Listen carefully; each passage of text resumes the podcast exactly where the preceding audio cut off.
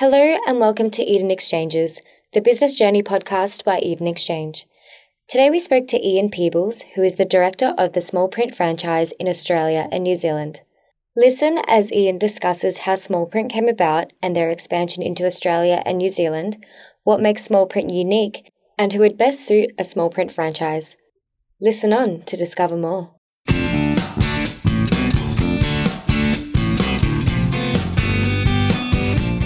And welcome everyone. My name is Brianna from the Eden Exchange team. Today, our guest is Ian Peebles, who is the master franchisee for Small Print in Australia and New Zealand. Welcome to the podcast, Ian. Oh, thank you, Brianna. Great to be here. Could you start off by telling us about your background and how you first became involved with Small Print? What is your current role?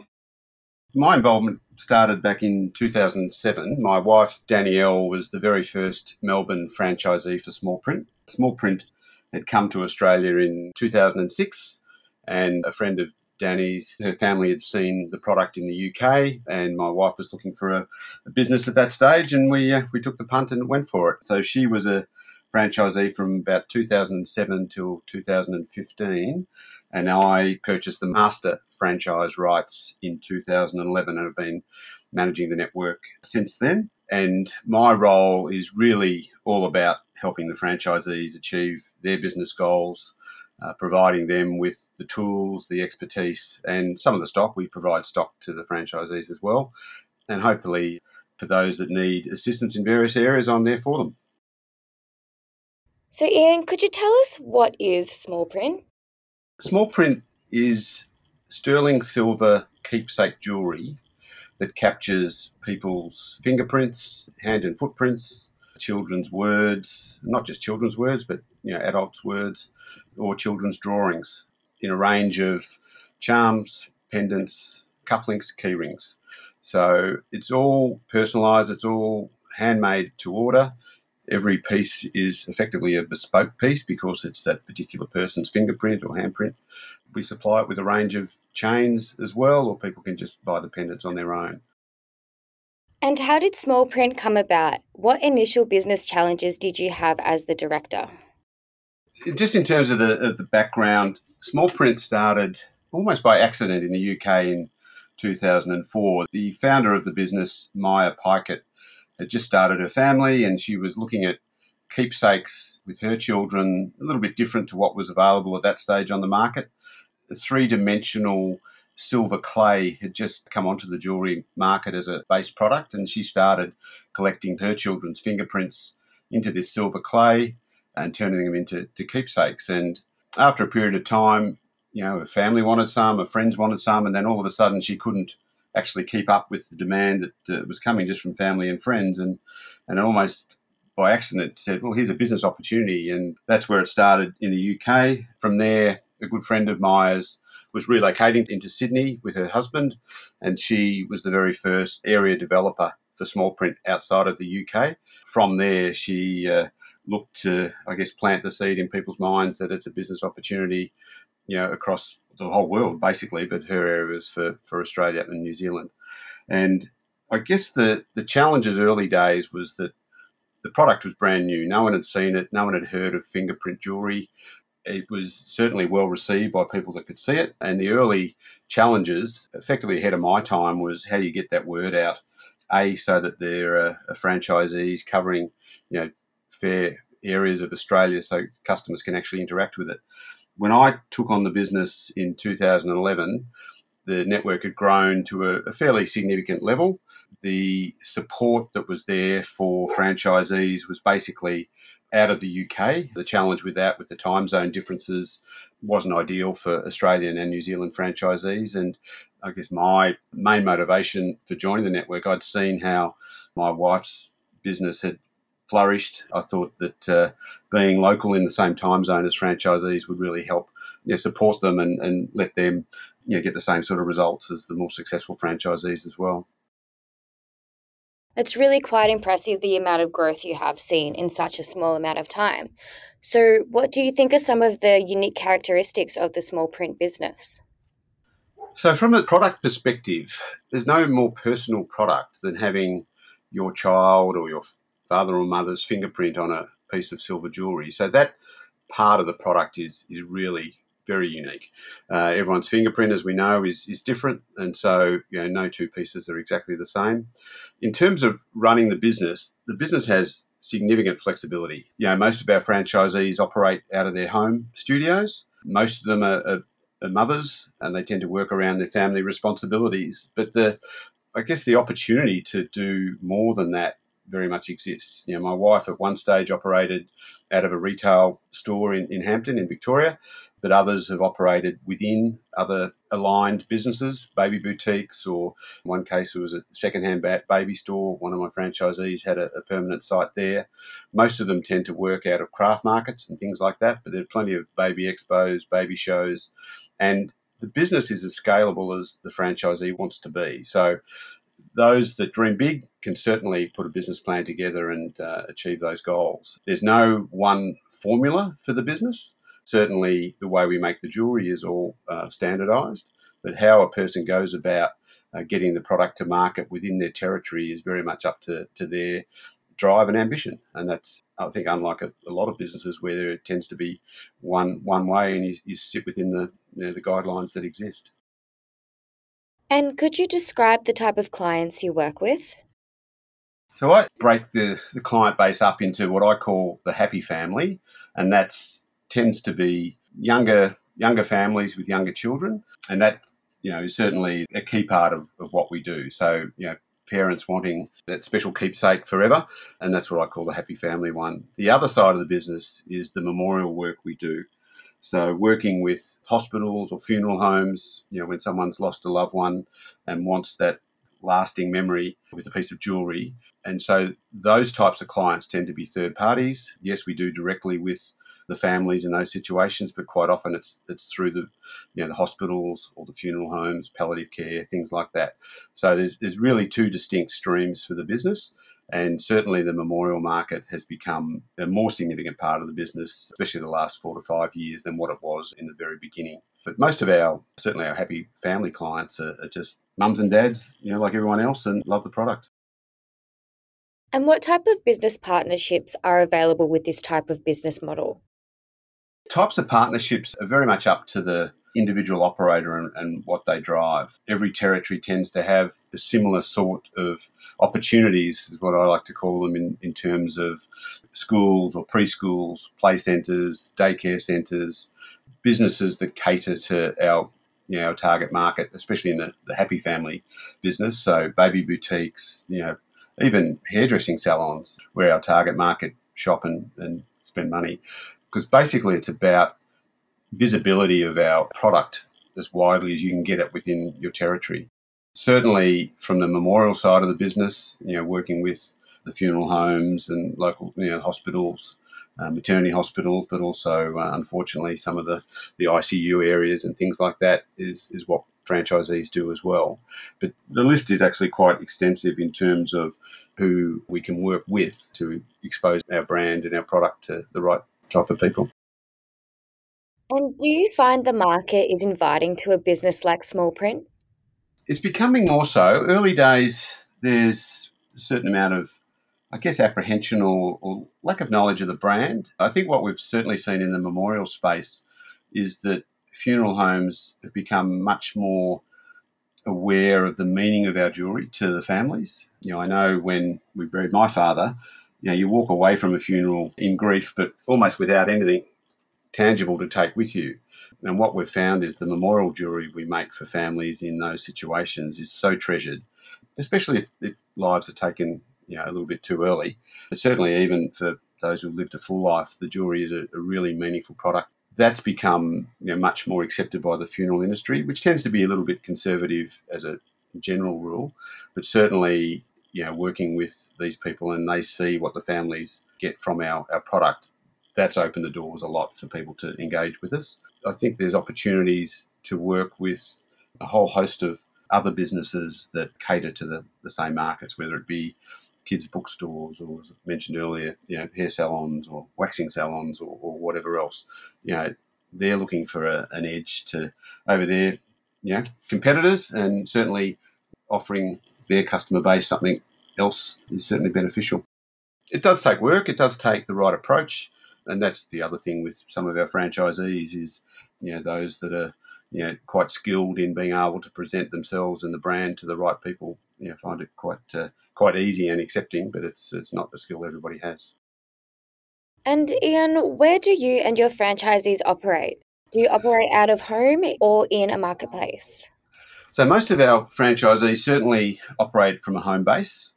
Most of them then go out of the home base to attend things like craft markets, baby expos, you know, even bridal expos and things along those lines. It's not the only way that someone can operate. Certainly, there's plenty of opportunity to operate in the retail space, whether it be pop up shops or a permanent fixture store. The scope is there to scale the business based on the person's business goals. Which brings me into my next question actually. What opportunities are there to grow a business like Small Print? Is it scalable to a degree? It's incredibly scalable. It really comes back to what the franchisee wants to achieve from their business.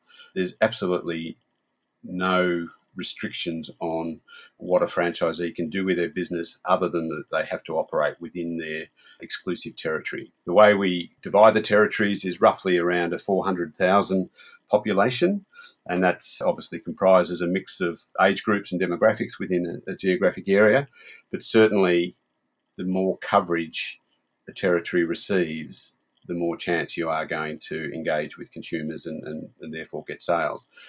Not enough of our franchisees historically have looked at how they can scale the business up.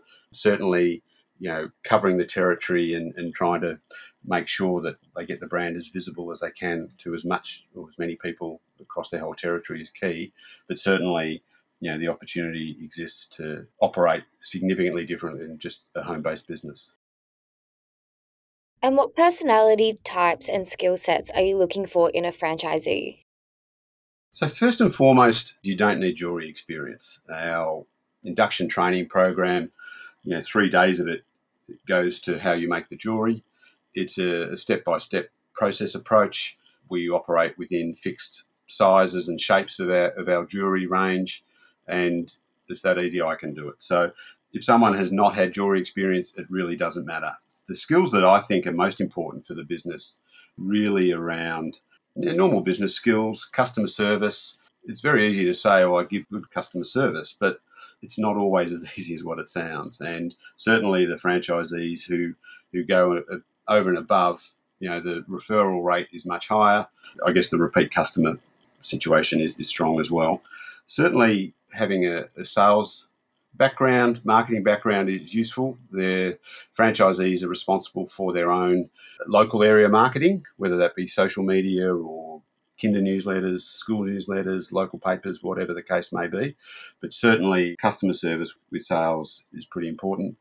Organisation skills, unless someone has scaled the business and has people doing particular roles, basically a franchisee does everything. You know, they, they make the jewelry, they sell the jewelry, you know, they're responsible for all of their admin as well. So being organised and structured in your approach, I think is certainly valuable, but certainly ambitious. I think that's what I think our franchisees need to be. They need to you know, push the envelope. They need to be ambitious around what their business can deliver for them because I think it is open ended in what their business can do.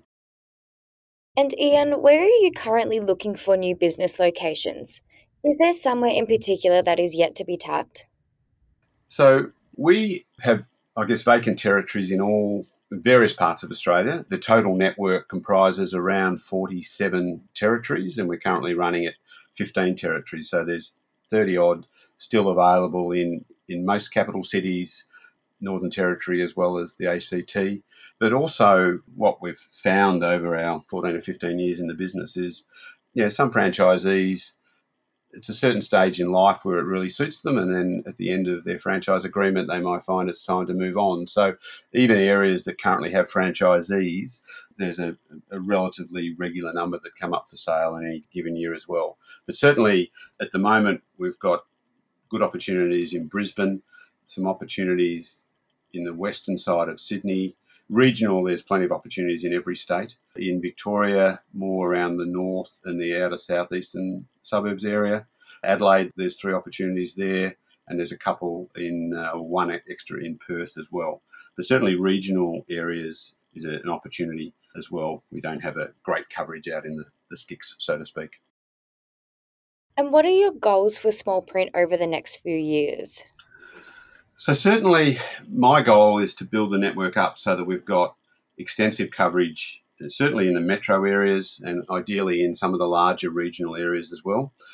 The regional areas are, are a bit of a challenge just from a, a geographic perspective. Our fingerprint jewellery is a face to face experience with customers. So, in metro areas where distance is not you know, that significant, getting in front of customers is easy enough. But some of the regional areas where there's hours and hours of driving between, it's not quite as, as easy. Yes, most of our products can be ordered online and exploring a non face to face business with a lot of our range is possible, and that's where regional areas tend to be a little more successful. But certainly, I want to build the network up so that we've got many of those 45, 47 territories humming along, and the franchisees are all achieving what their goals are. You know, it's one thing to just plonk people into a territory, but you know the resources need to be there to make sure that person is successful, so they can grow their business value, and when it's time for them to move on, potentially uh, sell their business at a, a capital gain. And finally, what advice can you offer for someone looking to start a small business venture like small print? What due diligence should they be considering before inquiring about an opportunity? I think the most important thing I ask when I'm, I'm talking to potential franchisees is what is it you want to get out of the business? What does it need to deliver for you to be satisfied that the business is the right one for you? It should be a question that most people should be able to answer relatively easily, but unfortunately, it's not the case.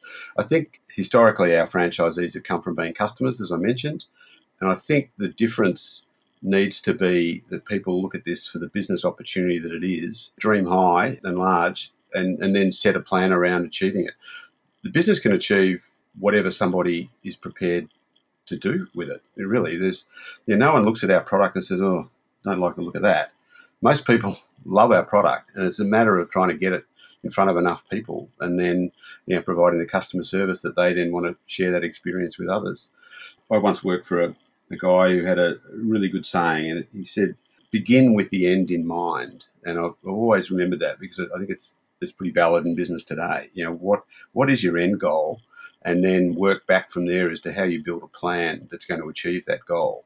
And certainly, one of the things, you know, whether it's due diligence, looking, you know, in the mirror for franchisees, well, what is my end game? What income do I need to get out of the business? What profit do I need to generate from it? Can that business deliver that? If I have the right business plan in place. And we've got too much variety in what franchisees achieve. And you know, part of that is because I think some of our franchisees are a little more hobby orientated, and I think the business deserves more than that. I think the business has certainly got uh, scope to be significantly higher than that for people that operate it in the right manner. They're not going to be able to achieve that unless they have a business mindset to it. From our perspective as a company, we're no longer newbies in the jewellery industry. We've been around for a long time. We're in a lot of countries. The UK head office has, has been supportive over all of that time. I've been in the chair here for coming up for 11 years. So we're stable. You know, we are the only global fingerprint jewellery brand in the world. And the benefits of that from a franchisee perspective is there's a, a network out there of, of people who have tried things, learnt from their mistakes, had successes, and that's something that uh, not a lot of people can offer in this space, certainly in Australia. You know, we're, we're, quite progressive as a company. Franchisees have the ability to contribute to uh, product ranges, development of new products. We're very much an open book in that respect. It's a great product to work with, and I think I offer a, a good service in terms of being able to support the network here. I think that key due diligence is back on the franchisee in, in looking at themselves at what it is they want to achieve and whether we're the right business for them. Thanks, Ian. Small Print sounds like a fantastic business to franchise with. Now, for anyone listening to this podcast who is keen to put their name down for more information, there is a button beneath this podcast to submit your inquiry, and the team at Small Print will get the ball rolling ASAP to get you started on your franchising journey. Now, thanks again for joining us on the podcast today. We wish you success in your developing business journey, and we hope to hear from you soon for an update. Thanks, Brianna.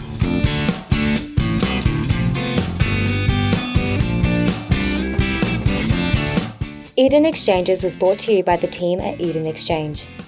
In this episode, we spoke to Ian Peebles, who is the director of the Small Print franchise in Australia and New Zealand.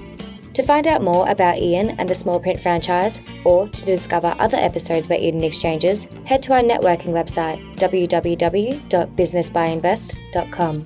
You can also subscribe to this series on iTunes or Stitcher if you're using Android. Find us on Facebook, Twitter, and Instagram for recent info on the buying, selling, and investing world. Thanks for listening.